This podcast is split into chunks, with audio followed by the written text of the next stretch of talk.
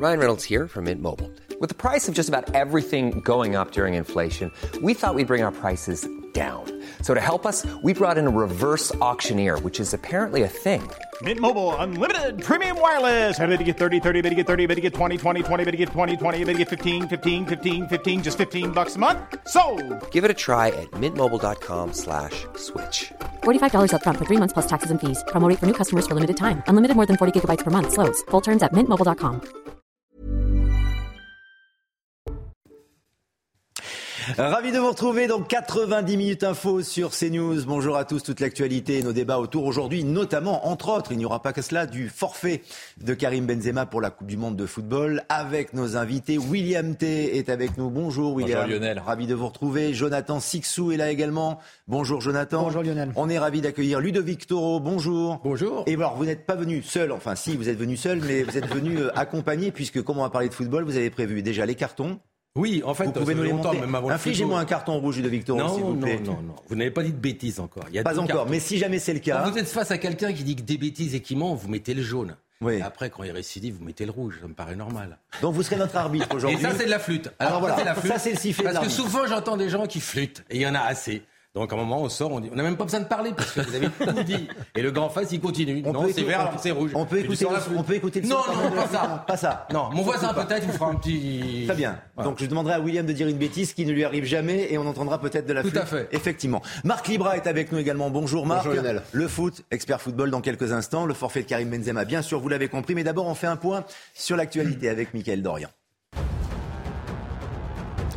Un homme de 31 ans, toujours en garde à vue à Tonins, dans le Lot-et-Garonne. Il doit être présenté à un juge d'instruction aujourd'hui. Le suspect a avoué le meurtre d'une adolescente de 14 ans, enlevée à la sortie de son collège vendredi. Une autopsie sera pratiquée dans les prochaines heures. De plus en plus de monde fréquente les Restos du Cœur. Le président de l'association créée par Coluche tire la sonnette d'alarme dans une interview accordée aux Parisiens.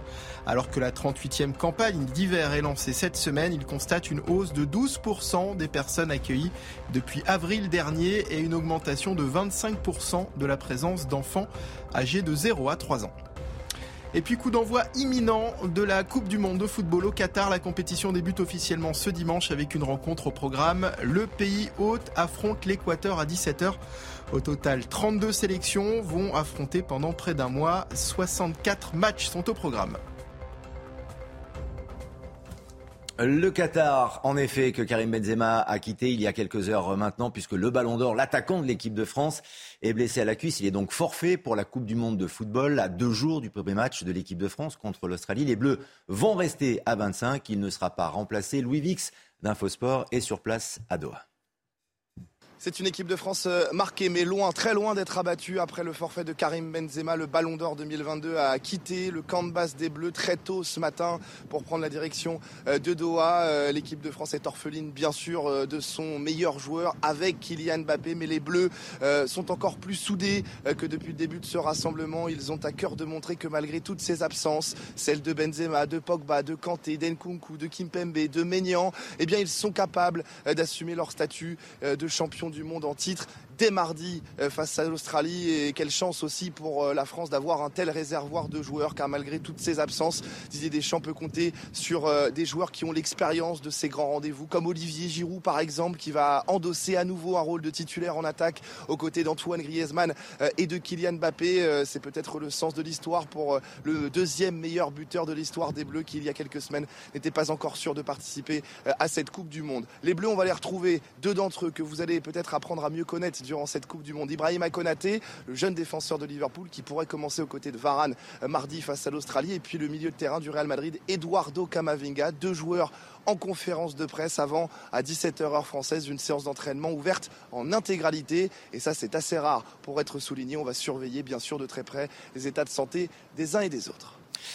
Et les réactions des joueurs de l'équipe de France, notamment Eduardo Camavinga qui passe en conférence de presse sur le sujet Benzema, on les entendra dans notre émission 90 minutes info. Mais d'abord un premier tour de table pour avoir votre réaction parce que semble-t-il euh, depuis euh, ce matin, c'est le sujet du jour. Il n'y a que cela. On ne parle que de cela. Même vous, Jonathan Sixou, Karim Benzema, forfait pour, euh, pour la Coupe du Monde. La poisse pour les Bleus, c'était prévisible. Est-ce que vous prenez ça comme un, comme un séisme, vous, William T? Ah, moi, je le sens mal. Moi, je le sens Ouais. très, très mal. Je le sens comme en 2002. Je suis absolument pas confiant. Euh, j'ai toujours une sensation en fait quand il y a une Coupe du Monde. 2006, je sentais bien. Je sentais bien. Il y avait Zizou qui revenait, il y avait Makelele, il y avait Thuram, etc. Je sentais bien. Ensuite, après. 2018, je sentais vraiment bien. On avait une bonne équipe, il y avait une bonne assise à tous les points. Il n'y avait pas de points faibles.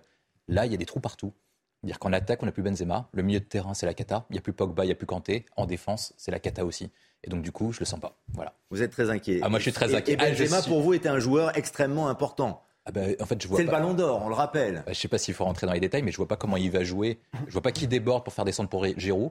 Je vois pas qui tient la défense comme Kanté et Pogba comme en 2018, et je vois pas qui est le capitaine de la défense aussi. Donc en fait, c'est la cata à tous les niveaux. Et Benzema permettait au moins d'avoir un peu ancrage devant. Et pour jouer en contre, un peu en loose day à la Deschamps, on voyait une longue balle, Benzema qui décale pour Mbappé, on fait un sprint et on marque comme ça, euh, ric-rac 1-0 à la fin. Vous avez raison, William T, parce que c'est une hécatombe de blessés en effet. Regardez, euh, depuis le début de cette préparation de Coupe du Monde, Didier Deschamps n'a pas été épargné, que ce soit Mike Maignan, Presnel Kipembe, milieu de terrain Pogba Kanté, euh, Christopher Nkunku récemment, et donc Karim Benzema. Marc Libra, est-ce que William T a raison de décrire euh, une atmosphère et de dresser un tableau de cette équipe de France à deux jours de ce match contre l'Australie aussi anxiogène? Parce que là, on est en train de trembler, la France a peur. Non, non, j'irai pas, pas aussi loin, euh, parce que il parle des moments et d'époques, mais en 2018, Karim Benzema n'est pas là. Mm.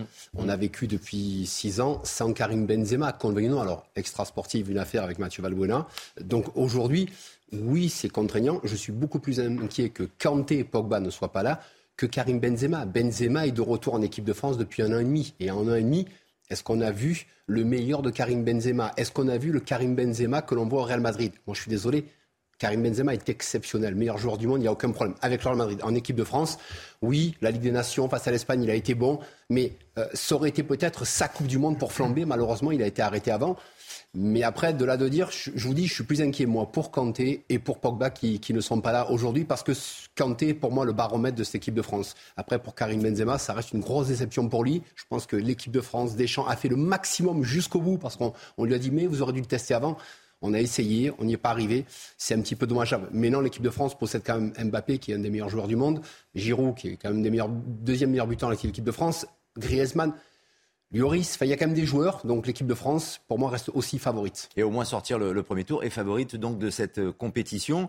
C'est vrai que, et on en parlera après 16 heures, l'histoire de l'équipe de France et de Benzema est une histoire contrariée. En effet, beaucoup de rendez-vous manqués en fait. beaucoup de rendez-vous manqués.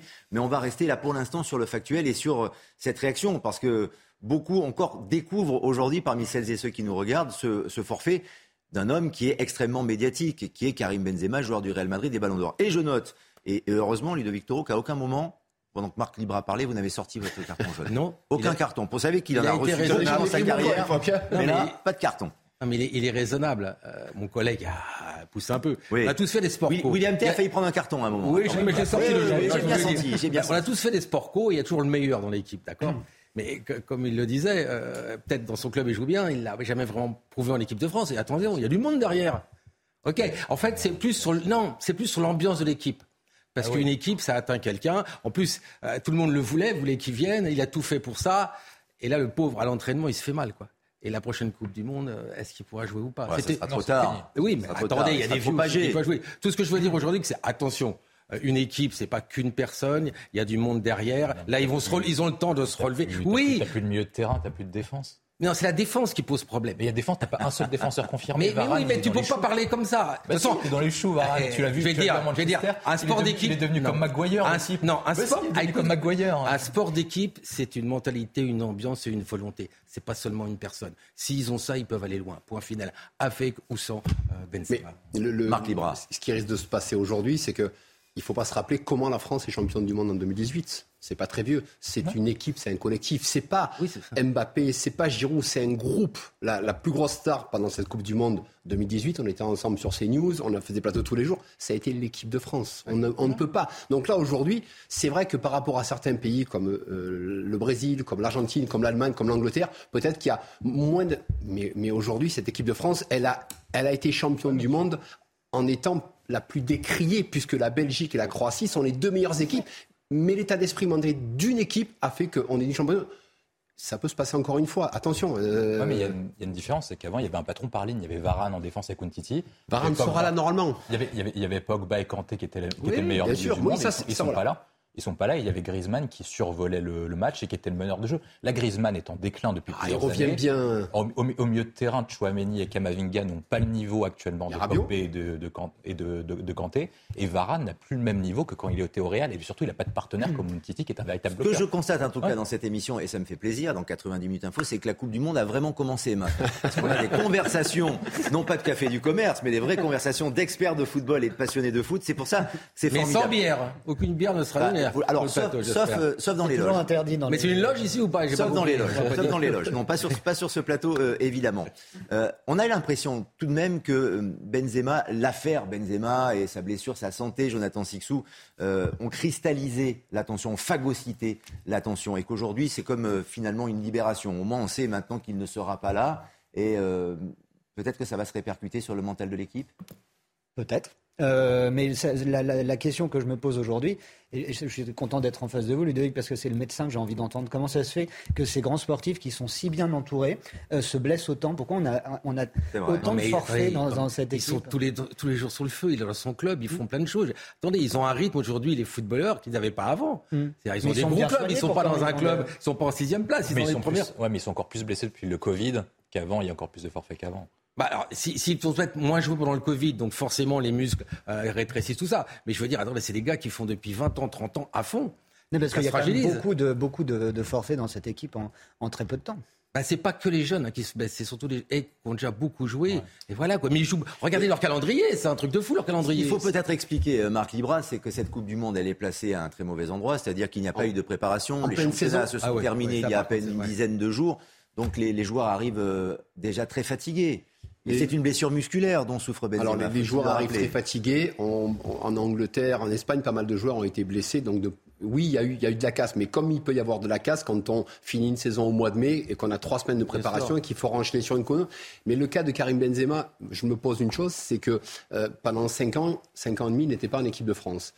Là, on a vu que depuis un an et demi, il a récupéré le ring de l'équipe de France. C'est-à-dire que match à haute, très haute intensité avec le Real Madrid, euh, doit récupérer, non, je pars en équipe de France, je reprends avec le Real Madrid, je repars en équipe de. France. Est-ce qu'aujourd'hui, à 35 ans, ça, son corps peut lui permettre de faire ça? Pendant 5 ans, il a été consacré non-stop à son club. C'est-à-dire que des temps de repos... Il a pu se préserver alors pendant 5 ans. Je pense qu'il a pu se préserver. Et là, malheureusement, qu'on voit que sur le rythme qu'il a eu, et puis euh, au, niveau émotif, au, niveau émotif, au niveau mental, ce qu'il a vécu depuis 6-7 mois. C'est le meilleur joueur du monde. C'est le meilleur joueur du monde. Le meilleur joueur du monde. Euh, sur la dernière année, sur... il, y a, des fois, il y a eu, Ballon d'Or. Des fois, on a eu Modric Ballon d'Or, c'était pas le meilleur joueur du monde. Ah non, mais là, on parle pas d'avant. On parle de ce qui est factuel, sur la dernière saison, ce qu'il a fait, les, images et, les, les, séquences de jeu comptent. Ce qu'il a fait avec le Real Madrid en quart, huitième, demi, jusqu'en finale c'est Karim Benzema qui a fait basculer la Ligue des Champions pour, pour son club, la 14e. Donc, donc c'est vrai qu'à ce niveau-là, peut-être que mentalement, il s'est préparé d'une façon, il a redémarré la saison, et après, ça peut lâcher. parce qu'il n'a plus la récupération, il a 35 ans. Ah, mais après, depuis le début de saison, il n'est pas fantastique non plus. C'est là où vous avez raison. C'est pour ça que Benzema n'est pas, est pas si indispensable que ça. Depuis le début de la saison, il n'a pas le même rythme de Il est blessé depuis le 19 octobre. depuis le 19 octobre, il a été absent. Il est moins, il est moins décisif avec le Real. Le Real, le Real est quand même premier et deuxième avec le Barça. Euh, Karim Benzema a pris la décision, regardez d'ailleurs sur son compte Twitter, de ma vie je n'ai jamais abandonné, mais ce soir il faut que je pense à l'équipe, comme je l'ai toujours fait alors que la raison me dit de laisser ma place à quelqu'un qui pourra aider notre groupe, faire une belle Coupe du Monde. Merci pour tous vos messages de soutien. Parce que, en effet, Ludovic Toro, ce que dit euh, Karim Benzema, c'est je ne joue jamais quand si je ne suis pas à 100%. Et là, jusqu'à présent, il ne l'était pas car il y avait une course contre la montre avec une première blessure. Apparemment, elle s'était résorbée c'est une autre blessure lors du premier entraînement collectif hier. Il a sans doute euh, compensé. Mais un sportif doit être à 100%. Mais euh, surtout là, ça va, les masques surtout à ce niveau-là. Les, masques vont s'enchaîner. Mais là, il est, voilà, on sent qu'il est triste. Hein, il est meurtri, cet homme-là. Et euh, il est ballon d'or, il ne fera pas la Coupe du Monde et il ne pourra peut-être pas en refaire une autre. Et son trajet, on en parlera tout à l'heure, ça vient de loin quand même. Est-ce que c'est si grave que ça?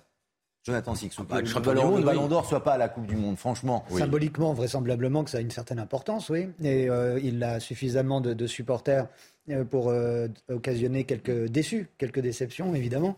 Maintenant, je n'ai pas les, compétences pour commenter euh, et, analyser le, la, formation et la, façon dont la formation. Vous l'avez sur l'impact médiatique, sur la présence. L'impact médiatique, c'est pas toute uniquement façon. le technico-tactique. Vous voyez, on parle quand même du Ballon d'Or, normalement le meilleur joueur du monde, qui n'est plus avec l'équipe de France. Symboliquement, c'est très fort. Maintenant, je pense que ça peut aussi peut-être euh, être l'occasion de nouveaux talents euh, d'émerger. Comme vous le soulignez, il a 35 ans. Euh, c'est tout jeune, 35 ans, mais pour un grand sportif, c'est évidemment, ça, sonne la fin. c'est peut-être le moment, effectivement, et peut-être que cette Coupe du Monde va être l'occasion de faire émerger de nouveaux talents au sein de, cette équipe de France. Marc Libra, est-ce que c'est si grave que cela pour l'équipe de France par rapport à Sadio Mané et le Sénégal? Sadio Mané, c'est juste le numéro 2 du Ballon d'Or, donc juste derrière, on va dire, le Ballon d'Argent, si, euh, si vous voulez. Il joue au Bayern Munich, il a joué à Liverpool, c'est un très grand joueur. Lui est forfait aussi. C'est peut-être plus grave pour un Sadio Mané leader avec le Sénégal qu'avec un Benzema avec l'équipe de France. Mais, vous avez tout dit, vous parlez de leader, c'est vraiment l'élément moteur. Et le joueur, d'ailleurs, Sadio Mané sera avec la sélection. Il ne repart pas avec son club pour se soigner, il est avec la sélection pour les aider. L'importance d'un Sadio Mané dans le vestiaire est primordiale. Karim Benzema, il a dû repartir parce que le Real Madrid a déjà demandé de se, de se mm. soigner pour attaquer fin décembre le championnat espagnol, la Liga. Donc euh, ça n'a rien à voir. Sadio Mané est l'élément le plus important. Mais encore une fois, je vous dis, je suis plus inquiet de ne pas avoir Kanté et Pogba dans cette équipe de France que Karim Benzema. C'est parce que pour moi, les révélateurs au milieu de terrain de cette, de cette génération-là est primordial. Et attention à Lionel Messi qui s'est entraîné tout seul en marge du groupe euh, hier. Là aussi, pour le septuple Ballon d'Or, ça peut être euh, dangereux et inquiétant pour l'Argentine et pour cette Coupe du Monde qui, décidément, n'est vraiment pas comme toutes les autres. Je remercie Marc Libra qui a d'autres engagements. Merci Marc. On va continuer à parler avec nos invités de Karim Benzema, du Mondial, de la Coupe du Monde. Et on a aussi surtout posé la question aux téléspectateurs de, de CNews et aux Français euh, dans la rue notamment, puisque ce matin, on ne parlait que de ça. Qu'en pensent donc les Français de ce forfait de Karim Benzema? En fait, pour moi, ça ne change pas grand-chose. En plus, il était quand même un petit peu blessé. Donc, euh, je préfère un Giroud à 100% qu'un Benzema à 60%. Je pense que ça va être compliqué pour l'équipe de France, euh, dans le sens où pour gagner une Coupe du Monde, il ne faut rien laisser au hasard. Et là, il y a trop de, il y a trop d'incertitudes et trop de, trop de petits soucis qui viennent leur polluer le mental, je pense. C'est dommage, mais bon, on compte aussi sur les autres joueurs. Et l'équipe de France, ça ne va pas s'arrêter pour, Karim Benzema, mais ça touche un peu. Oui, il y aura de la relève. Après, Benzema, c'est le ballon d'or quand même. Donc c'est sûr que ce sera un manque pour la France. Mais j'espère qu'ils vont quand même faire un bon parcours euh, dans cette Coupe du Monde. Les Français sont inquiets. William T. on parle souvent ici d'insécurité, de pouvoir d'achat, mais le cas Benzema, franchement, il y a peut-être un peu d'ironie dans mon propos, mais ça, ça intéresse et ça inquiète. Ah, bien sûr, mais après, euh, moi je pense qu'il y a un sujet essentiel, c'est est-ce que Benzema, peut-être que c'était le meilleur joueur du monde techniquement, mais est-ce que c'était le leader de cette équipe? Le leader technique de cette équipe, celui qui est le symbole de cette équipe, c'est Kylian Mbappé. Et le grand leader vocal, c'était Paul Pogba. Donc en fait, l'impact de Benzema est beaucoup moindre en équipe de France que quand vous l'avez comparé avec Sadio Mané, avec le Sénégal. Et il faut le dire la vérité, c'est que même si Benzema est peut-être meilleur techniquement qu'Mbappé, le joueur générationnel sur qui tout le monde compte, hmm. c'est Kylian Mbappé, parce que c'est le nouveau symbole de l'équipe de France, c'est celui qui symbolise ça. Il y a même le président de la République qui l'avait appelé pour rester au PSG. Donc c'est le grand joueur générationnel de toutes les générations et le grand visage de cette équipe de France. Et tant que Kylian Mbappé sera là, et je pense que tout le monde a ça en tête, eh ben on a une petite chance de gagner la Coupe du Monde.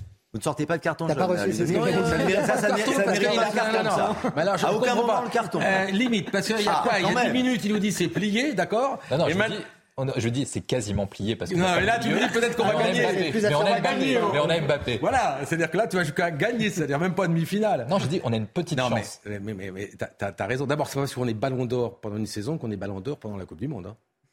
Hein. Ah, ça, serait trop facile sinon. Surtout quand on arrive blessé. Bah, quand on n'arrive pas à 100%. Vous avez, raison. Mais c'est vrai, il y a, d'autres talents. Maintenant, on va parler peut-être quelques jours de, de, Benzema, mais après, il faut parler des autres. Hein. Quand tu dis Mbappé, il n'y a pas longtemps, c'était surtout c'est le, plus, le joueur le plus cher payé. Voilà, c'est pas pour rien que c'est le plus cher payé. Même s'il n'a pas de ballon d'or, il a le plus gros salaire. Ça veut dire que les autres le reconnaissent quand même, sinon ils ne mettraient pas l'argent. Alors il y a peut-être un homme qui peut tirer son épingle du jeu, et on va en parler dans quelques instants. C'est Olivier Giroud, qui a un destin incroyable, parce que Olivier Giroud, il y a encore deux mois, on disait il jouera pas avec l'équipe de France à cette Coupe du Monde. Il arrive, il va être titulaire, et il va sans doute battre le record historique du meilleur buteur de l'histoire de, l'équipe de France.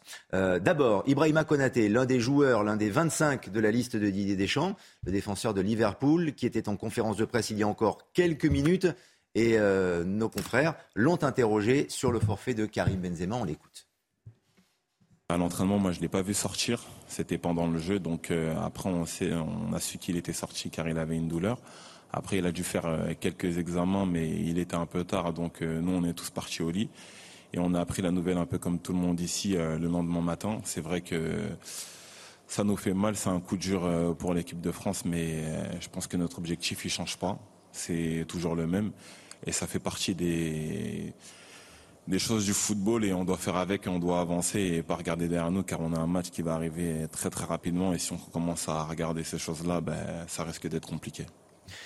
Et il faut prendre les matchs les uns après les autres, Ludovic Toro. Bah oui, J'utilise un principe de footballeur volontairement, hein, bien toutes sûr. Toutes les Coupes du Monde, on l'a bien vu, la France partait pas à 200 à l'heure, elle monterait progressivement pour arriver en finale. Et c'est ce qui va se passer. Ils attendront le premier match, qu'on devrait gagner, je pense, malgré euh, certains qui sont un peu des corbeaux noirs. Mais euh, voilà, je pense que le premier, on va le gagner. C'est pas une question de corbeau noir. Ça va monter. Notre, plan de jeu est pas le bon. Je sais, notre mais... harmonie d'équipe est pas bonne. Et, et on met Giroud en l'attaque. C'est la question qui était posée. Mais attendez, Giroud, c'est génial. Attends, oui, Giroud, c'est Milan, c'est pas. Attends, ils se promènent pas, ils coupent pas les citrons. Il n'y a, pas un seul type qui, qui, est capable de faire un centre dans cette équipe. Non, mais force. Ah, c'est un peu dur. C'est vrai. Mais force est de constater. Mbappé, il se fait des autopas sur un poteau. Jonathan Sissi, force est de constater que le destin de Giroud, c'est extraordinaire puisqu'il a été banni pendant un moment. Oui, oui. Il était, Oui. quand Benzema lui-même était banni de l'équipe de France, euh, le titulaire, mais il était critiqué en permanence. Là, il revient. Enfin, il y a un peu le- une, une histoire de karma entre Benzema, l'histoire contrariée dont Oui, on parlera dans quelques instants, Il faut rappeler, et Giroud. il faut rappeler Lionel que Benzema avait dit qu'il fallait pas comparer le karting et le F1. Oui, c'est ça. Finalement, c'est le de karting. lui, la Finalement, F1 c'est le karting et de Giroud. Voilà. Et c'est le Vous karting qui voyez, s'en ça, sort. ça rejoint ce que je vous disais tout à l'heure, Lionel. Ça, ça, c'est, euh, c'est des situations nouvelles qui peuvent faire naître de nouvelles situations, voire même, pourquoi pas, un destin. Euh, c'est parce qu'il y a ces, ces changements inattendus qui, qui, se, qui se présentent, ces forfaits qui se répètent euh, vraisemblablement beaucoup, que c'est autant de chances nouvelles qui se présentent pour d'autres. J'entendais un, un- un humoriste très amusant il y a quelques jours dire que l'équipe de France telle qu'elle était avait un, un peu de chance euh, si elle se présentait en handisport. Dans la- la- donc c'est peut-être euh, aussi une façon de, de, de, de rire de, leur, de, leur, de leur malheur relatif. Euh, mais je pense que c'est pas que et uniquement négatif tout cela. C'est- justement parce qu'il y en a d'autres derrière, ce ne sont pas les seuls bons joueurs de foot du monde, j'en suis euh, convaincu. Et il y en aura d'autres derrière. La Mais sélection Est-ce de. est-ce que vous pensez qu'on en fait trop tout de même sur Karim Benzema? Les médias, euh, les conversations Est-ce que vous trouvez que c'est un À sujet titre personnel, Non, si non, vous me posez la sûr, non, question, mais attendez, je trouve que oui. ça- mais j'ai conscience, mais j'ai conscience parfaitement de l'intérêt que ça suscite chez, les gens. Le sport est le, est le sport le, le plus, euh, le foot est le sport le, le plus populaire. Peut-être la donc, médiatisation, il y a un il y a côté une un sur- peu mais- mais euh, il y a réseaux sociaux, influenceurs, euh, popularité, comme, comme une star de télé-réalité chez les footballeurs aujourd'hui. Ah bah, ils sont devenus parfaitement, ils sont devenus des superstars, voire euh, plus stars que certaines stars.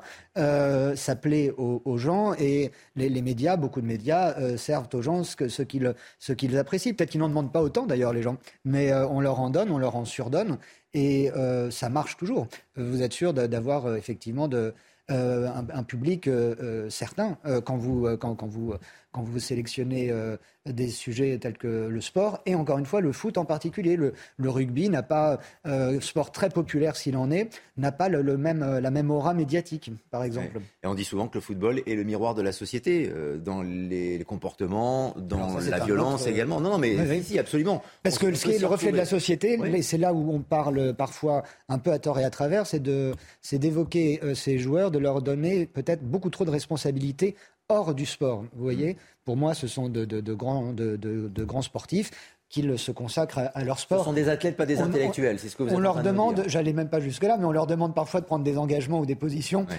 qu'ils n'ont pas à prendre. Ouais, effectivement. Alors il y a, il y a un côté euh, aussi euh, assez liturgique dans cette histoire, et on parlera de Giroud aussi plus avant, à- après 16 heures. Mais Ludovic Toro, il faut reconnaître qu'il est très croyant, Giroud. Il a toujours cru en lui.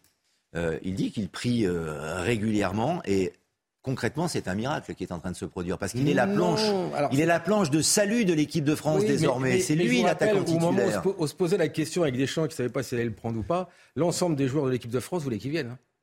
Et, les citoyens veulent qu'il soit là. C'est-à-dire Giroud a été porté par le peuple et par les joueurs de l'équipe de France.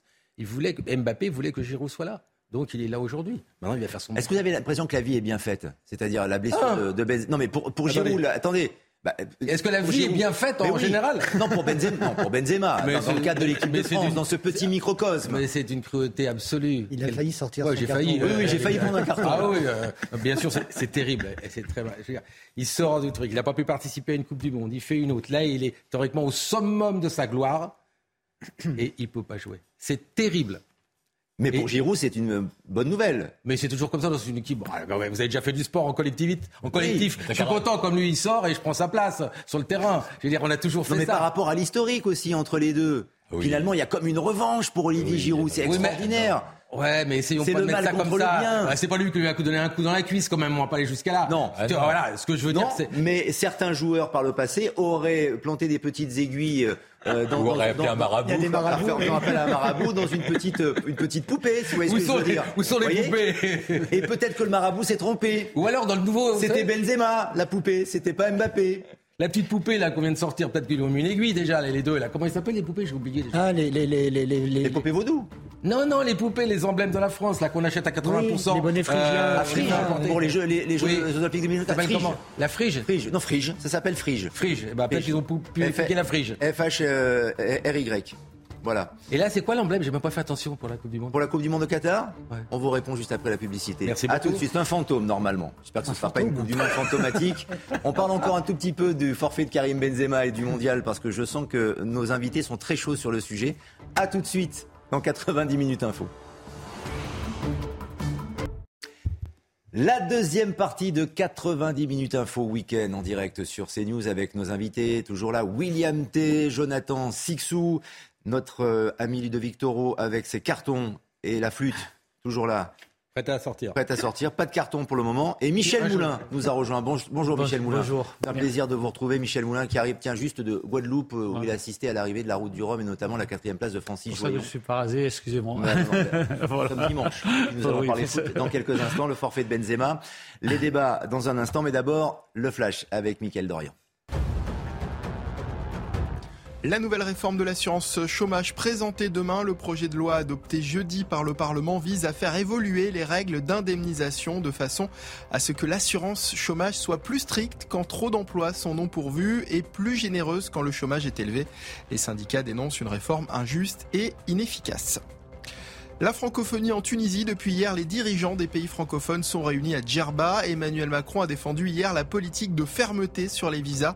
En septembre 2021, Paris avait décidé de réduire de 50% le nombre de visas accordés à l'Algérie et au Maroc, de 30% pour la Tunisie. Autre sujet au cœur des débats, la crise énergétique sur fond de guerre en Ukraine. Aux États-Unis, au moins 5 morts et 18 blessés dans une fusillade survenue dans une discothèque LGBTQ au Colorado. Un suspect a été identifié par la police à l'intérieur de l'établissement, la discothèque, qui dans un message publié sur Facebook a remercié les clients héroïques qui ont maîtrisé le tireur et mis fin à cette attaque haineuse. Et puis en Formule 1, Max Verstappen remporte le Grand Prix d'Abu Dhabi. Le néerlandais signe ainsi sa 15e victoire de la saison. Il devance le monégasque Charles Leclerc qui termine vice-champion du monde de Formule 1. Le Mexicain Sergio Pérez complète le podium. Et le forfait de Karim Benzema qui fait l'actualité, un séisme pour la Coupe du Monde de football au Qatar, puisque le Ballon d'Or ne sera pas là, mais Benzema et la Coupe du Monde et l'équipe de France, c'est une histoire qui a rarement fonctionné, comme nous le raconte Quentin Gribel. C'est un nouvel épisode dans la malédiction Karim Benzema en Coupe du Monde. Sélectionné pour la première fois en équipe de France à 18 ans en 2006, l'attaquant n'est pas du mondial 4 ans plus tard. En cause, une première saison moyenne au Real Madrid. Un mal pour un bien.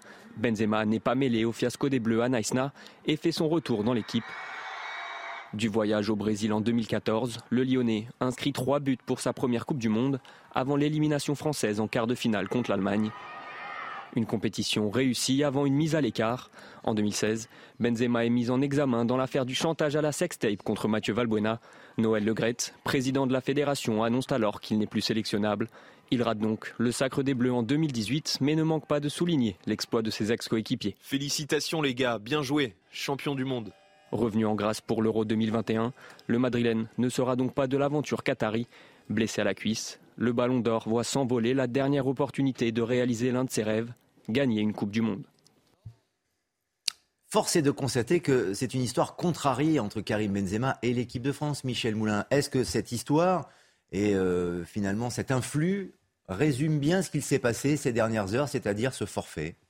Oui, je pense, je l'avais dit d'une façon ironique dans une émission sur Europe 1 que Karim Benzema avait eu le ballon d'or euh, grâce à Didier Deschamps, parce qu'en le laissant 5 ans sans jouer, ben, physiquement, c'est un garçon qui ne faisait pas des déplacements internationaux, des matchs internationaux. Je crois que j'en avais compté 70, dont il était frais.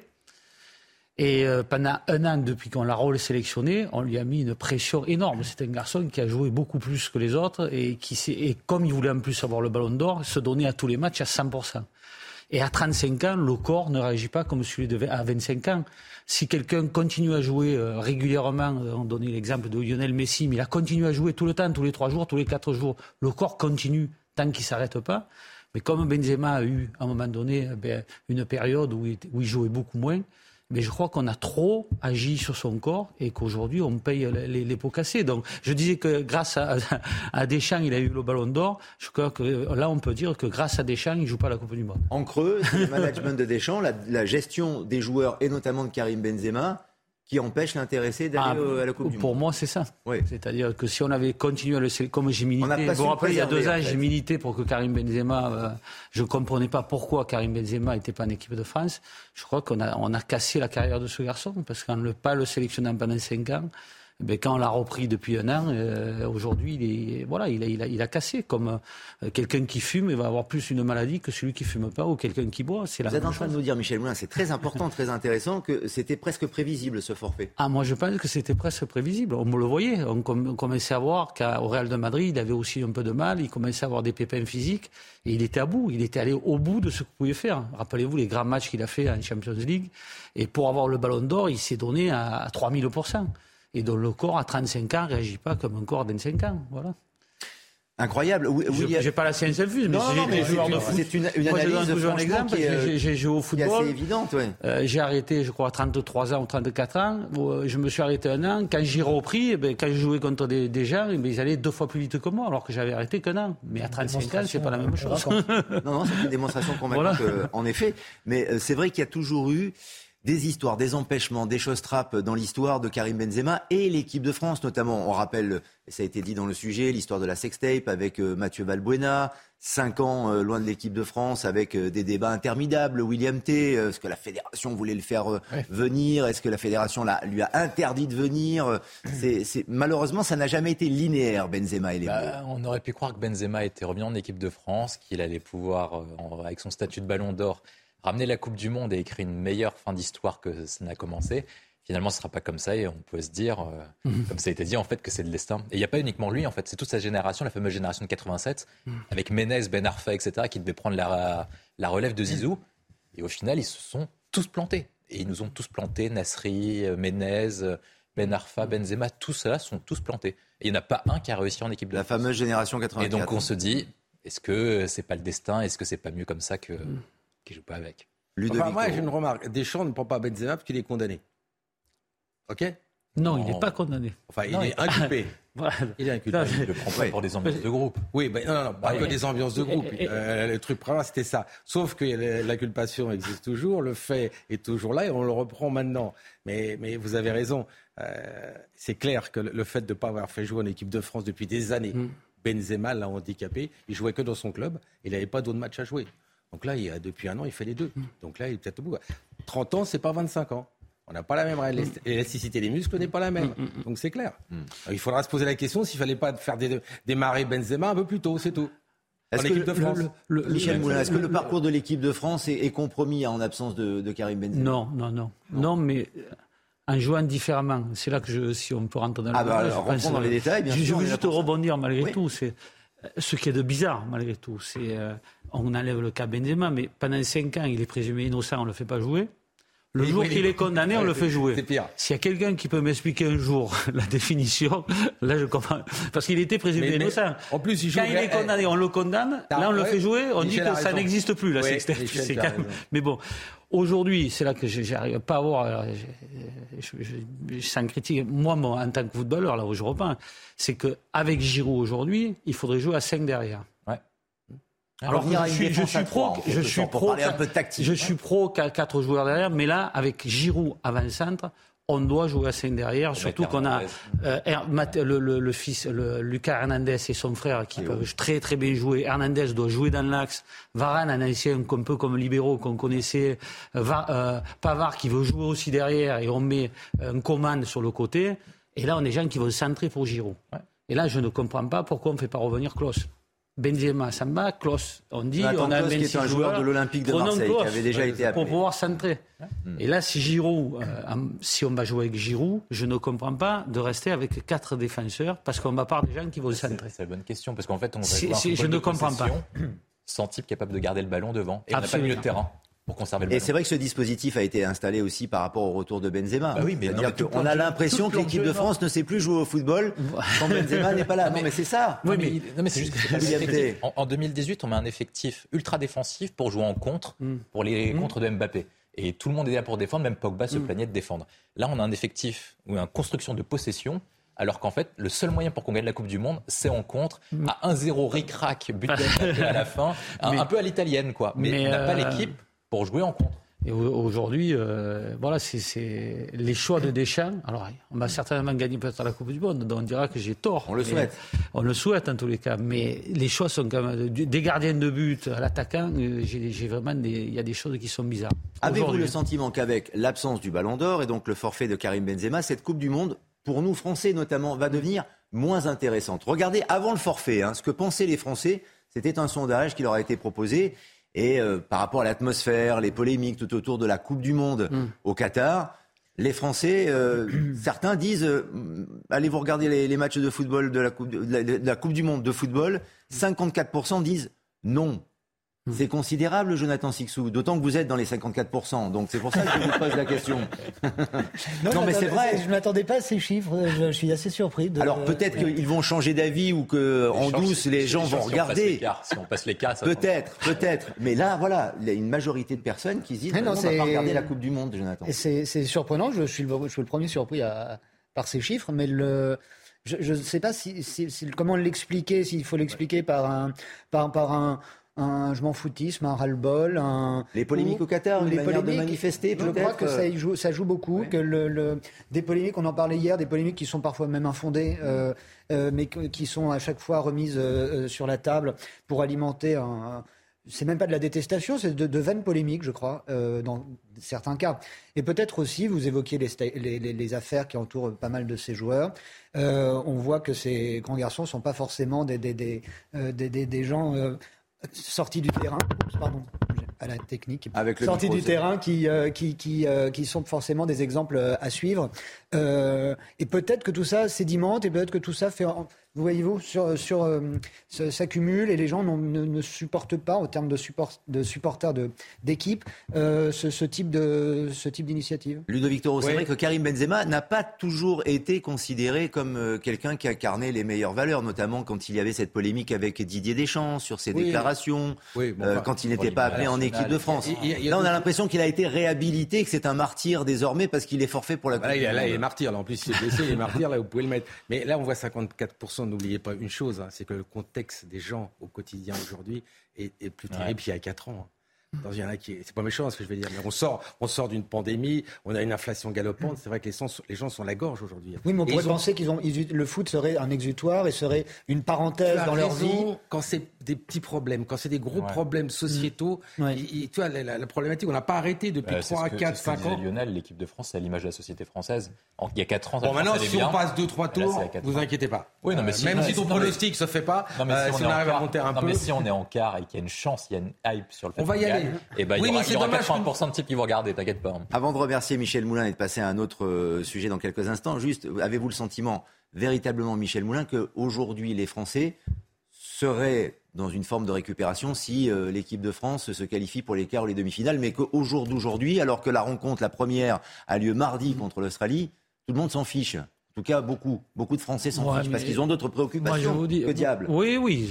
là, là, je rentrerai pas dans ce débat. C'est vous qui connaissez mieux que, que moi la, la- la politique. Mais euh, moi, je pense pas. Je pense qu'il y a beaucoup de, excusez-moi pour vous, peut-être pas vous, mais de démagogie. Les gens disent ça et ils vont regarder quand même les matchs.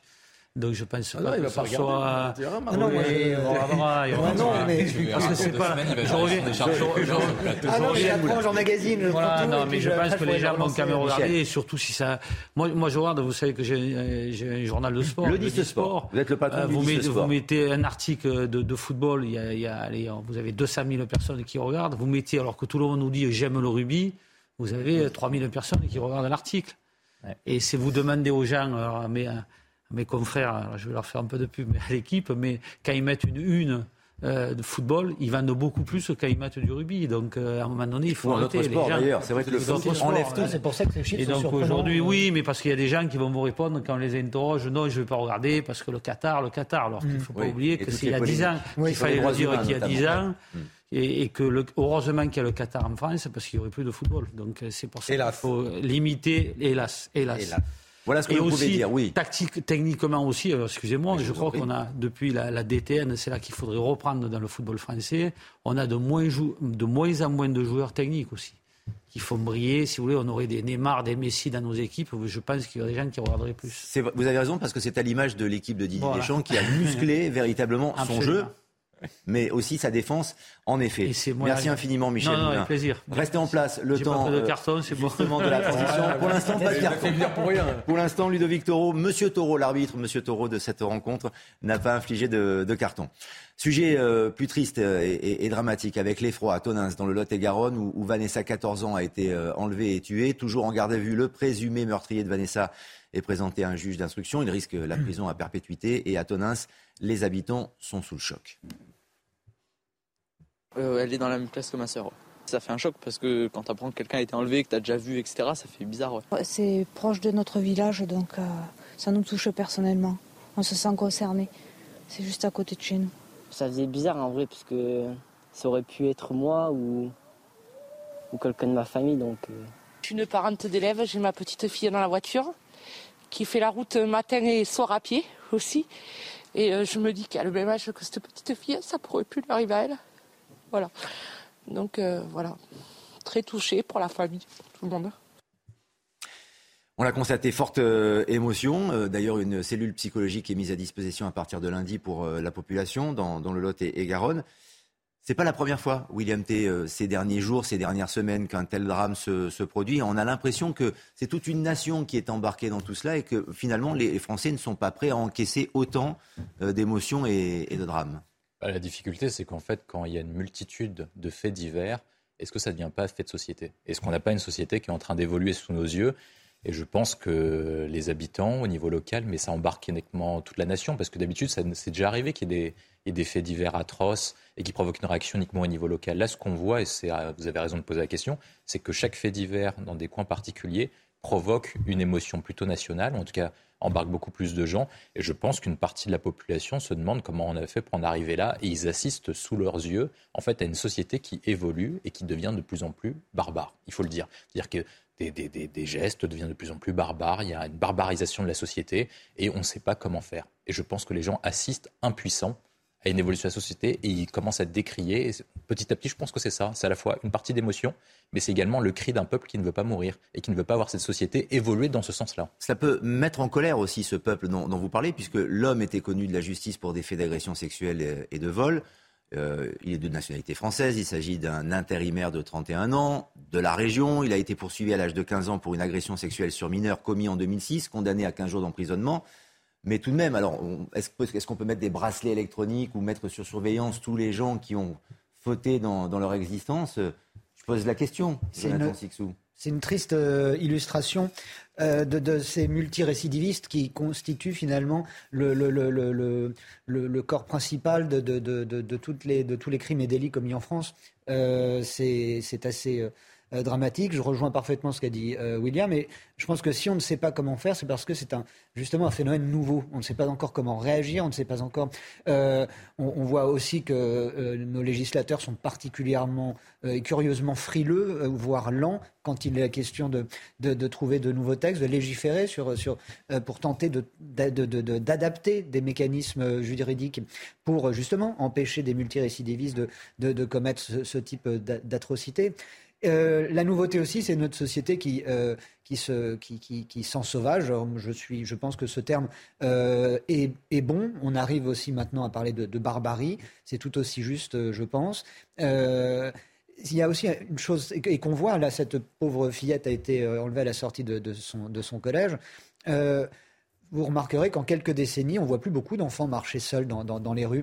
Moi, quand j'étais petit, je suis pas très vieux, mais quand j'étais petit, on rentrait à l'école euh, à pied. On, y allait tout seul et on repartait tout seul. Exactement. Euh, et on voit plus beaucoup d'enfants de, rentrer d'école dans les rues de Paris, par exemple. Euh, encore moins jouer dans les rues d'ailleurs. Euh, ça correspond à quelque chose. Et c'est vrai que on est, les parents n'ont pas envie de, de, savoir que leur enfant de, de, 10 ans va prendre le bus ou va faire 500 mètres à pied. Est-ce que c'est ce que vous constatez notamment euh, dans votre, sur votre, dans votre commune de Victor mais c'est une société qui a peur. Nous mm. vivons dans la peur. Les enfants vivent dans la peur. C'est moi, je suis un peu plus âgé que vous. À mon époque, on n'avait pas cette peur. Et cette peur s'est installée pas d'un seul coup. Elle s'est installée progressivement et on n'a pas su réagir au niveau politique. Tout simplement. On fait des lois, des lois, des lois, mais on n'a pas de quoi les appliquer, d'accord? On l'a vu récemment. Donc à un moment, il faut que ça s'arrête. C'est une société de peur. Que fallait-il faire alors du coup? Bah, Déjà, vous avez vu, on a réussi à attraper déjà ce voleur grâce à la vidéo. Là, maintenant, il n'y a plus photo sur la vidéo. Mais je vais vous donner un exemple. Tant pis si je fais des, des malheureux. Moi, dans ma ville, j'ai demandé une subvention pour les vidéos. On m'a dit on ne peut pas parce qu'on met cet argent pour les Jeux Olympiques. Je vous dis ça parce qu'à un moment, il y a des choses. Si vous êtes à Coubron, donc c'est la région parisienne et il y a Paris pas de vidéo qui marche, il m'en faut parce que j'ai. Mais cette société, enfin, tous les parents, dès que les enfants ont une demi-heure de retard, ont peur. Et cette maman a, a vite été au commissariat de la gendarmerie. On est tous dans la peur quand il y a un retard. On se dit pas est-ce que ça va se passer bien? On se demande est-ce que. J'espère que ça va pas se passer mal. S'il prend les transports en commun, s'il revient. Dès qu'il y a une heure de retard, on est tous en panique. Et ça, il y a 50 ans, c'était pas comme ça. On nous avons peur. Il faut. Enfin, quelqu'un disait, il faut que la peur change de camp. Mais je crois que c'est vrai. C'est-à-dire que nous quatre ici sur ce plateau, nous avons peur quand un de nos proches n'est pas là. Mais c'est les autres qui doivent avoir peur. Alors, il a, c'était il y a 15 ans entre les deux événements, d'accord? Est-ce qu'il fallait le poursuivre? Je pense qu'une visite par an, ça fait pas de mal. Mais on n'a pas les moyens, encore une fois. Ils vont légiférer. Ils vont se dire, on va faire, on va faire. Mais il n'y a pas les moyens. Ah, excusez-moi de vous dire ça. Donc à un moment, je dirais à nos, nos parlementaires, plutôt que de faire de nouvelles lois, faites en sorte que les lois soient appliquées. Et trouvez les moyens pour qu'elles soient appliquées et arrêtez à chaque fois de faire une loi en plus. Le suspect qui va être bientôt euh, déféré, qui n'était pas astreint à une mesure de contrôle, qui n'était pas inscrit au fichier des, délinquants, est-ce que la clé malheureusement de, cette enquête Est-ce qu'on aurait pu éviter ce, drame et ce meurtre s'il y avait eu un tout autre contrôle? William Thier, c'est facile de le dire après, euh, malheureusement, mais on essaie tout de même de se raccrocher à des solutions pour éviter que cela ne se reproduise Moi, je pense que l'erreur qu'on a faite depuis une vingtaine, trentaine d'années, elle est double. D'une part, elle est une question de doctrine et de culture. C'est vrai qu'on a adopté la culture de l'excuse, la culture de la réinsertion, la question de la deuxième chance, etc. Il ne faut pas stigmatiser parce qu'il faut toujours croire à la deuxième chance. Et le deuxième point, c'est la question des peines.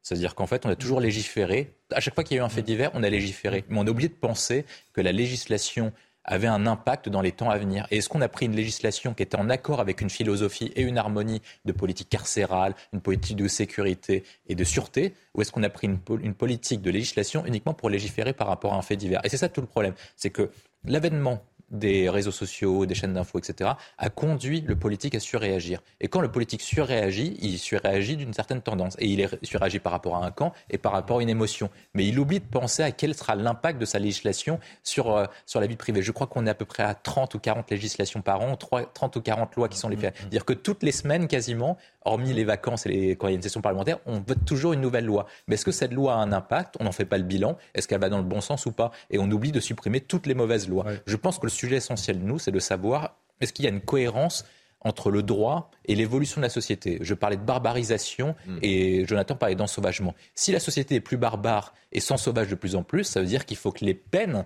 correspondent à cet ensauvagement, à cette barbarisation. C'est-à-dire que plus les actes sont radicaux, plus les peines doivent être radicales. Et dans le même sens, du coup, vous faites une législation non pas pour réinsérer les gens dans la société, si ce sont des barbares et si ce sont des sauvages, vous faites des gens pour les retirer de la société afin de la protéger. Et une fois que vous commencez à penser sur cette logique-là, bah, au moins, vous n'évitez pas. Toujours, il y a toujours des drames, mais au moins, vous réduisez le risque. On en revient encore une fois aux errances de la justice. Pour conclure, est-ce que la justice est laxiste ou en tout cas est-elle sans moyens, que ce soit sur l'affaire des migrants, sur les affaires d'insécurité dont on parle, et là, dans cette affaire mm. ici, que on est en train de pointer du doigt, Jonathan Sixou C'est encore une fois ce, euh, au carrefour, au dénominateur commun, euh, que la justice se retrouve. Oui, vous avez raison.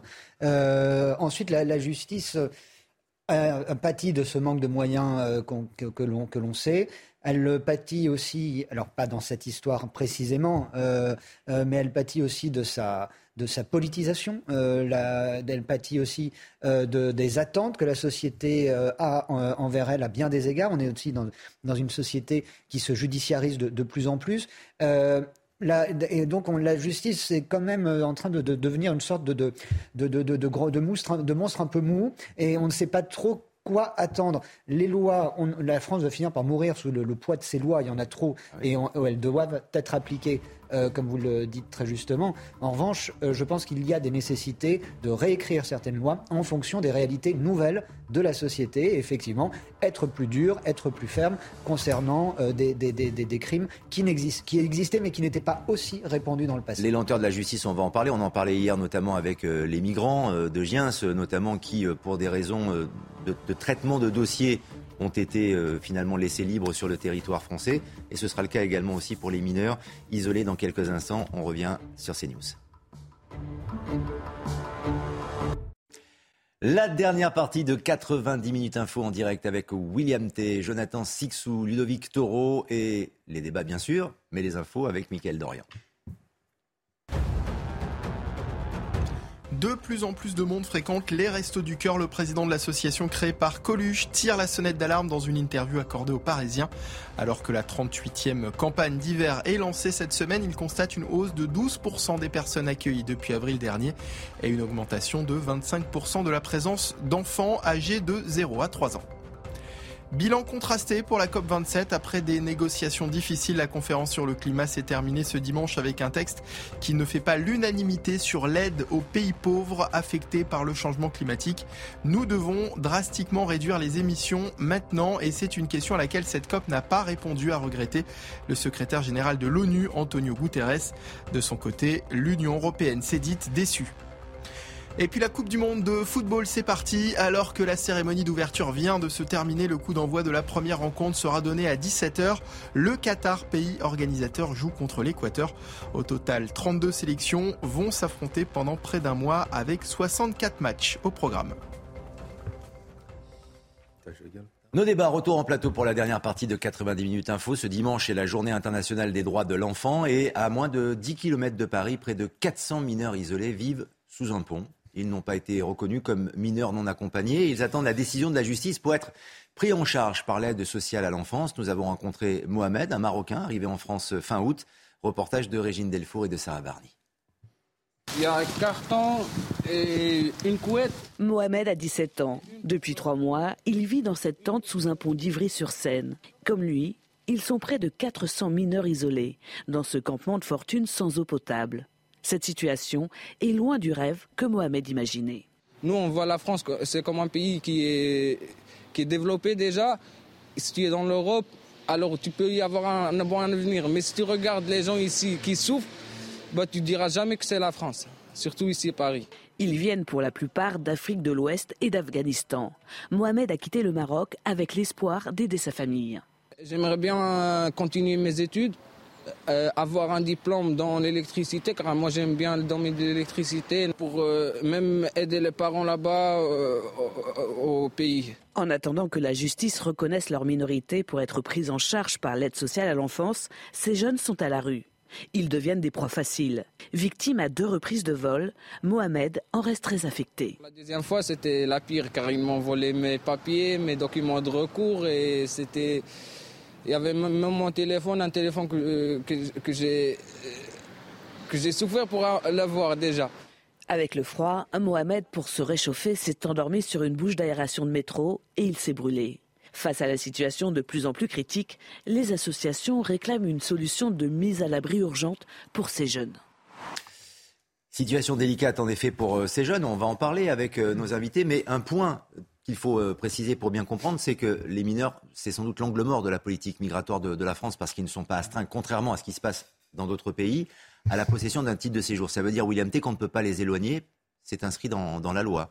Donc ils peuvent rester sur le territoire en attendant notamment que la justice euh, fasse son œuvre. Bah, la France a fabriqué son impuissance sur la politique migratoire. On s'est enfermé dans des carcans, dans des textes réglementaires qui nous affaiblissent pour accueillir ou même rejeter l'immigration. En fait, qu'importe la politique migratoire que vous voulez appliquer, de toute façon, on a un carcan qui nous impose quelque chose, c'est-à-dire que les Français subissent davantage l'immigration qu'ils la choisissent, avec une politique migratoire complètement différente. Admettons que vous me posez deux règles précises. Vous dites que tous ceux qui rentrent en France illégalement sont d'office rejetés en titre de séjour et en demande de naturalisation. Et que vous mettez en place ce que moi j'appelle des hotspots sur le modèle du Royaume-Uni et du Danemark dans un pays étranger pour faire des demandes d'admission pour les titres de séjour. Et ben dans ce cas-là, c'est-à-dire qu'au lieu de les régler en France, et ben vous les réglez dans les situations étrangères et vous ne vous retrouvez pas avec 400 personnes qui se retrouvent à dormir sous un pont. Et c'est là où la personne a raison. C'est que normalement, la France ne devrait pas avoir une situation pareille où il y a Port de la Chapelle qui s'organise, des endroits de camps migrants, etc. Ce n'est pas digne de notre image, c'est pas bien pour les personnes qui viennent et c'est pas bien pour nous aussi. Et je pense que c'est là le sujet essentiel. Et il faut repartir depuis le début. De toute façon,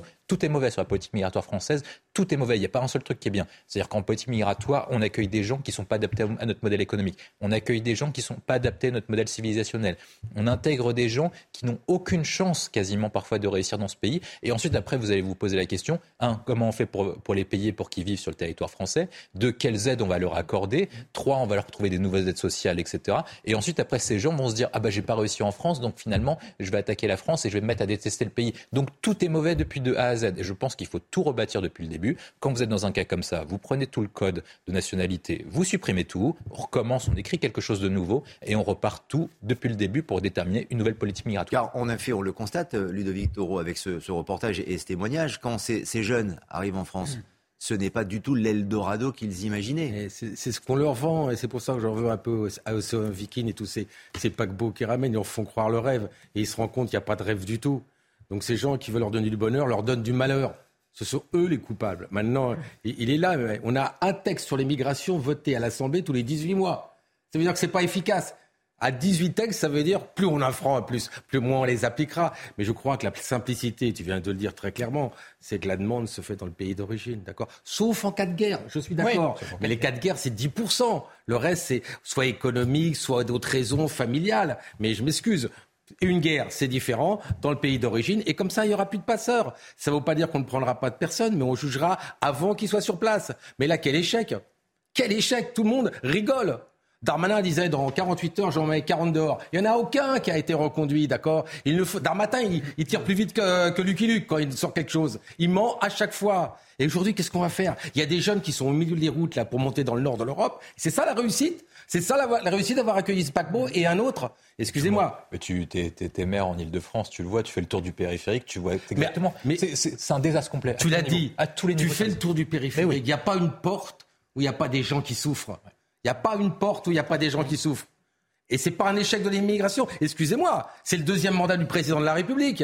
Alors voilà, il est temps vraiment qu'ils agissent. Mais rappelle-toi, hein, il nous avait promis, il y aurait plus d'SDF à la fin de son premier mandat, et la politique migratoire serait réglée au bout de bah, trois Il faudrait qu'un jour ils viennent un peu en France, et le devant tout le monde, et peut-être qu'ils hein. pourraient voir ce qui se passe vraiment. Mais là, vous leur faites du mal en les faisant venir. Ces gens, ce jeune, je ne sais pas comment il va finir, je ne sais pas comment on va faire. Mais on ne pourra pas comme ça à la fin. Qu'est-ce qu'on en fait? Et puis de toute façon, on disait tout à l'heure, c'est la justice. Regardez de Toulon la honte. En fait, il n'y a pas assez de juges. Ils n'auraient pas pu réfléchir un peu au niveau de la préfecture en faisant descendre des autres juges et des autres préfectures. Excusez-moi. Voilà.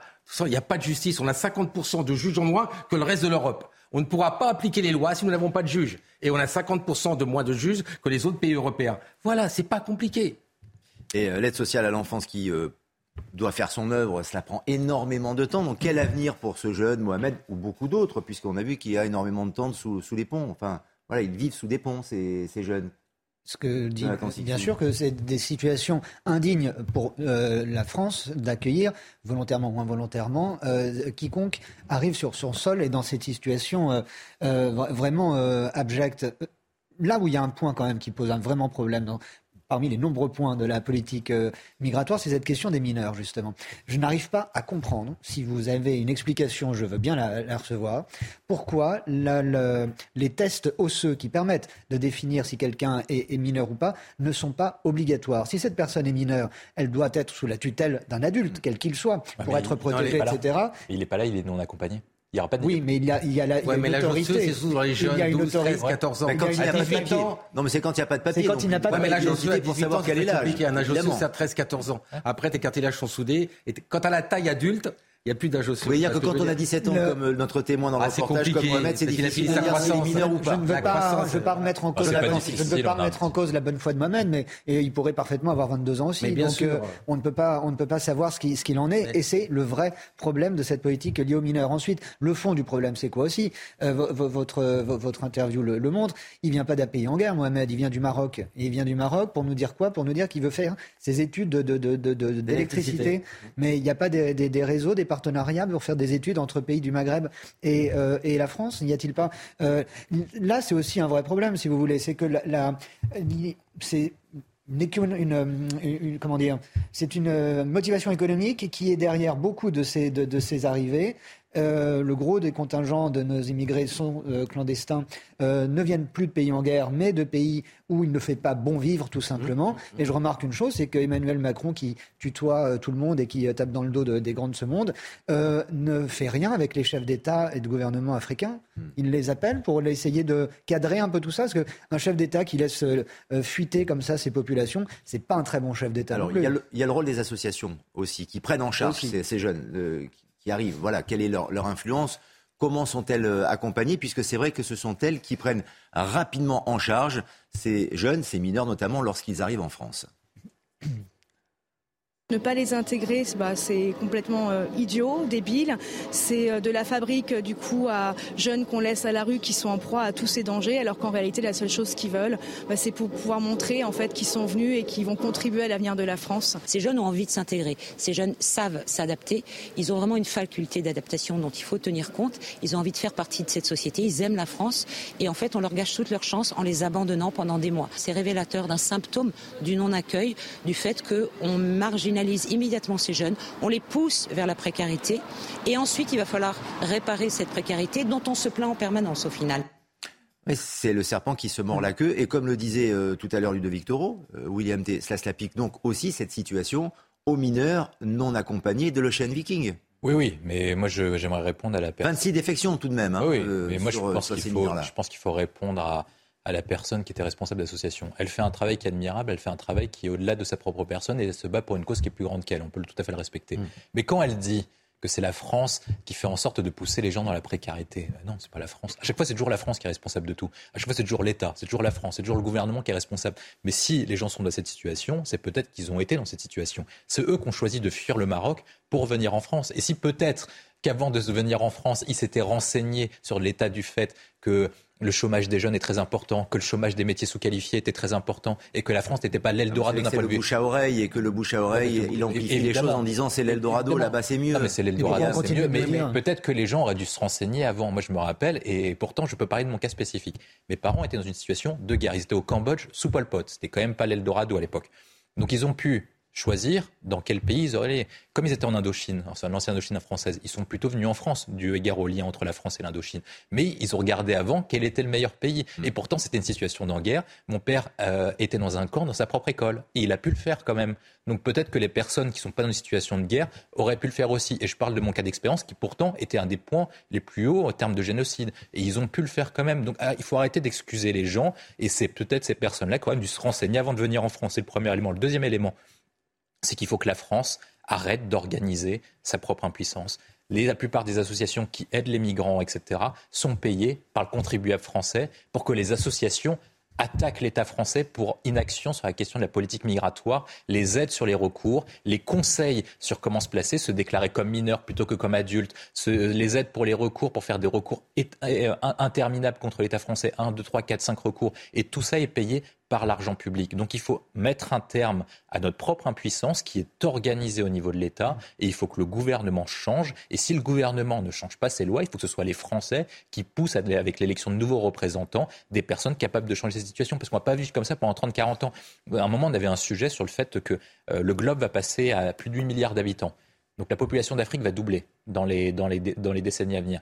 Comment on va faire lorsqu'il y a des vagues migratoires 2, 3, 4, 5 fois plus importantes avec une crise alimentaire, une crise d'électricité, une crise énergétique pour organiser ça? Là, il n'y aura pas 400 migrants, il y en aura 4000, il y en aura 6000, il y en aura 8000 et on n'aura pas assez de ponts pour tous les accueillir. La question, c'est l'entrée sur le territoire, tout simplement, le contrôle en tout cas de l'entrée sur le Ah oui, mais territoire, je, Toro. je- je comprends, je comprends cette dame, je comprends le grand cœur qu'elle a, mais je lui poserai juste une question. On arrête quand? Sinon, il n'y a pas de limite. Mhm. si tous les gens qui viennent des autres pays veulent travailler en France, quand c'est qu'on s'arrête, quoi? Il faut mettre des limites de limites de possibilité d'accueillir bien. Et quand on voit ce qui se passe sur le terrain, on n'accueille pas bien. Donc on est dans l'échec. Donc il faut changer de braquet, en effet. On ne peut pas continuer comme ça. C'est un échec flagrant, reconnu par le gouvernement. Hein. Même les ministres disent faut qu'on change. Eh ben faut qu'on, faut qu'on. Enfin, ça a le temps de changer. Bah, il y a notamment ce qu'on appelle euh, l'immigration. Euh, sélectionné très exactement mais, avec les métiers. c'est ce qui se passe avec, avec, les métiers en tension. Tout à fait. Voilà, il y a les métiers, mais la demande ne se fait pas une fois que vous êtes sur place. Et c'est très compliqué parce que les procédures sont très longues. Souvent, vous vous mariez, vous avez des femmes, et au bout d'un certain temps, vous dites, bah non, faut retourner là-bas. Non, il faut agir rapidement. Et le meilleur moyen, c'est, oui, c'est en avant, c'est-à-dire sur le pays sur place, sauf en cas de guerre, tu demandes et puis on juge. Si c'est des, des, des, métiers en effet en tension, comme il y a eu en France à une certaine époque, et on a fait venir beaucoup à cette époque, et voilà. C'est la, la, question de la stratégie économique. Quand on avait fait venir un, un nombre de populations important dans les années 40, 50, 60, 70. On était sur l'époque dite des Trente Glorieuses et on avait une stratégie de réindustrialisation. Et donc, du coup, comme on avait des tensions dans certains métiers, on a fait venir des populations qui correspondaient à nos besoins économiques. Là, est-ce que quelqu'un sur, sur ce plateau est capable de définir quelle est la stratégie économique de la France?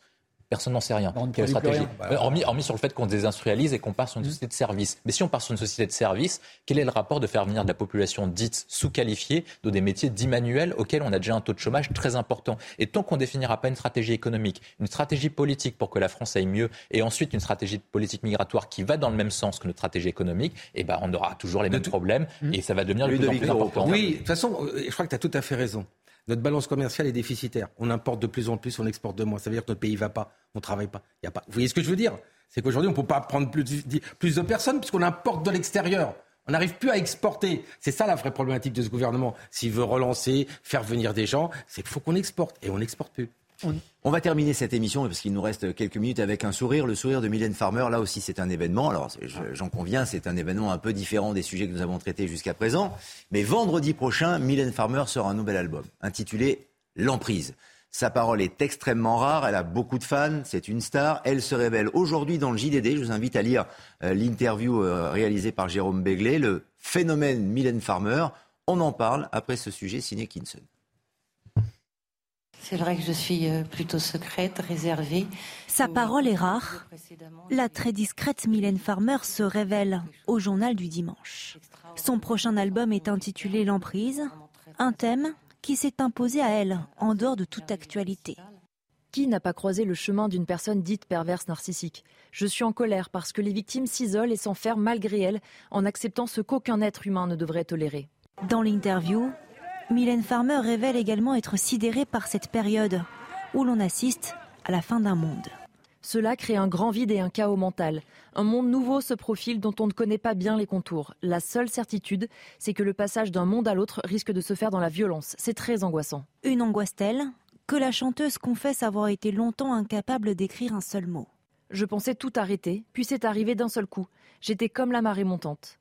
Si les hommes sont une grande source d'inspiration dans ses textes, la chanteuse préfère la discrétion lorsqu'il s'agit de ses engagements personnels. J'ai choisi la voie de la vie privée. Je ne ressens pas le besoin de faire savoir mes engagements. Ils existent, mais restent anonymes. C'est mon choix et c'est mon droit, ma liberté. Elle revient également sur ses collaborations musicales avec des artistes tels que Moby ou encore Woodkid. La sortie de son album est prévue pour le 25 novembre. Et on, a évidemment pris le morceau préféré de William T. Ah l'album, la discographie de. Si on tend l'oreille, on, entend on entend Ludovic Toro avec sa flûte qui l'accompagne. oui, c'est vrai. Si on tend l'oreille, on entend. ça mérite un carton, ça, je Ah, mais c'est en plus la chanson. c'est une agression directe. Vous savez pourquoi elle s'appelle Farmer Non. Pourquoi parce qu'en fait, un de ses premiers titres, c'est Maman à tort. Oui. Et en fait, ce qui s'est passé, c'est qu'aux États-Unis, une actrice sa mère euh, l'a fait, euh, l'a mis dans un hôpital psychiatrique de force, d'accord? Et c'est pour ça qu'elle a pris le, nom de Farmer, de cette dame qui a été mise de force en psychiatrie, d'où le titre Maman à tort. En tout cas, c'est une chanteuse, une star qui est dans le cœur des, des Français, toujours très bien classée au notamment euh, dans le, au JDD euh, avec le classement des, personnalités. En quatre décennies de carrière, elle a décroché huit disques de diamants, cinq ont dépassé le million d'exemplaires vendus, 550 000 billets pour sa tournée Nevermore qui débute le 3 juin à Lille. C'est assez incroyable. Et ce qu'elle dit, parce que sa parole est là, est rare justement William T, n'est pas dénuée d'intérêt. Très ah franchement, au-delà de, sa, de son existence, de sa vie, peut-être de sa solitude de, chanteuse, elle a un regard sur la société qui est très pertinent. Ah mais moi je trouve que vous avez choisi la bonne musique avec les propos qu'elle a tenus sur le fait du monde désenchanté.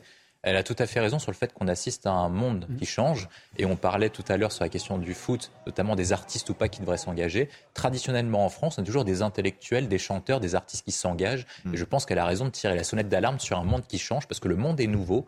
On assiste à un nouveau monde et c'est pas celui d'Emmanuel Macron. On assiste à un monde qui va être plus dur, plus violent, plus conflictuel. Et il faut qu'on se prépare pour ça. Elle a raison de tirer la sonnette d'alarme. Et dans la double fenêtre, pour se quitter, on peut mettre un extrait de, son clip tout en continuant à converser, notamment avec euh, Jonathan Sixou. Euh, Jonathan, c'est un peu, c'est un peu le, la Jean-Jacques Goldman française. Oui, vous avez Parce qu'elle aussi, elle prend du recul, elle est rare. Vous avez raison de faire ce parallèle. Sauf que Goldman écrit pour d'autres, elle écrit pour elle-même. Euh, et enfin, euh, une chanteuse, en l'occurrence, une comédienne, qui ne s'épanche pas dans la presse pour dire qu'elle est contre la guerre dans le monde, contre la, la faim et, euh, et, et, pour sauver les bébés phoques. Elle est un peu plus... Euh, oui, et moi je pense que les, les, les, comédiens, les artistes, doivent rester en retrait et ne doivent pas... C'est vrai que c'est une certaine tradition depuis l'après-guerre surtout, d'avoir ces artistes engagés pour tout et pour rien. Merci, c'est parfait. On n'aura pas droit à un petit morceau de flûte de Ludovic Toro et je la prochaine fois peut-être. La prochaine fois peut-être. Ce qui était là était trop Vous reviendrez évidemment. Merci à tous les trois. Merci de nous avoir accompagnés. Merci. Dans quelques instants, c'est Punchline avec euh, Patrice Boisfer, bien sûr à suivre sur CNews et toutes les informations sur notre site cnews.fr. Merci. Retrouvez tous nos programmes et plus sur cnews.fr.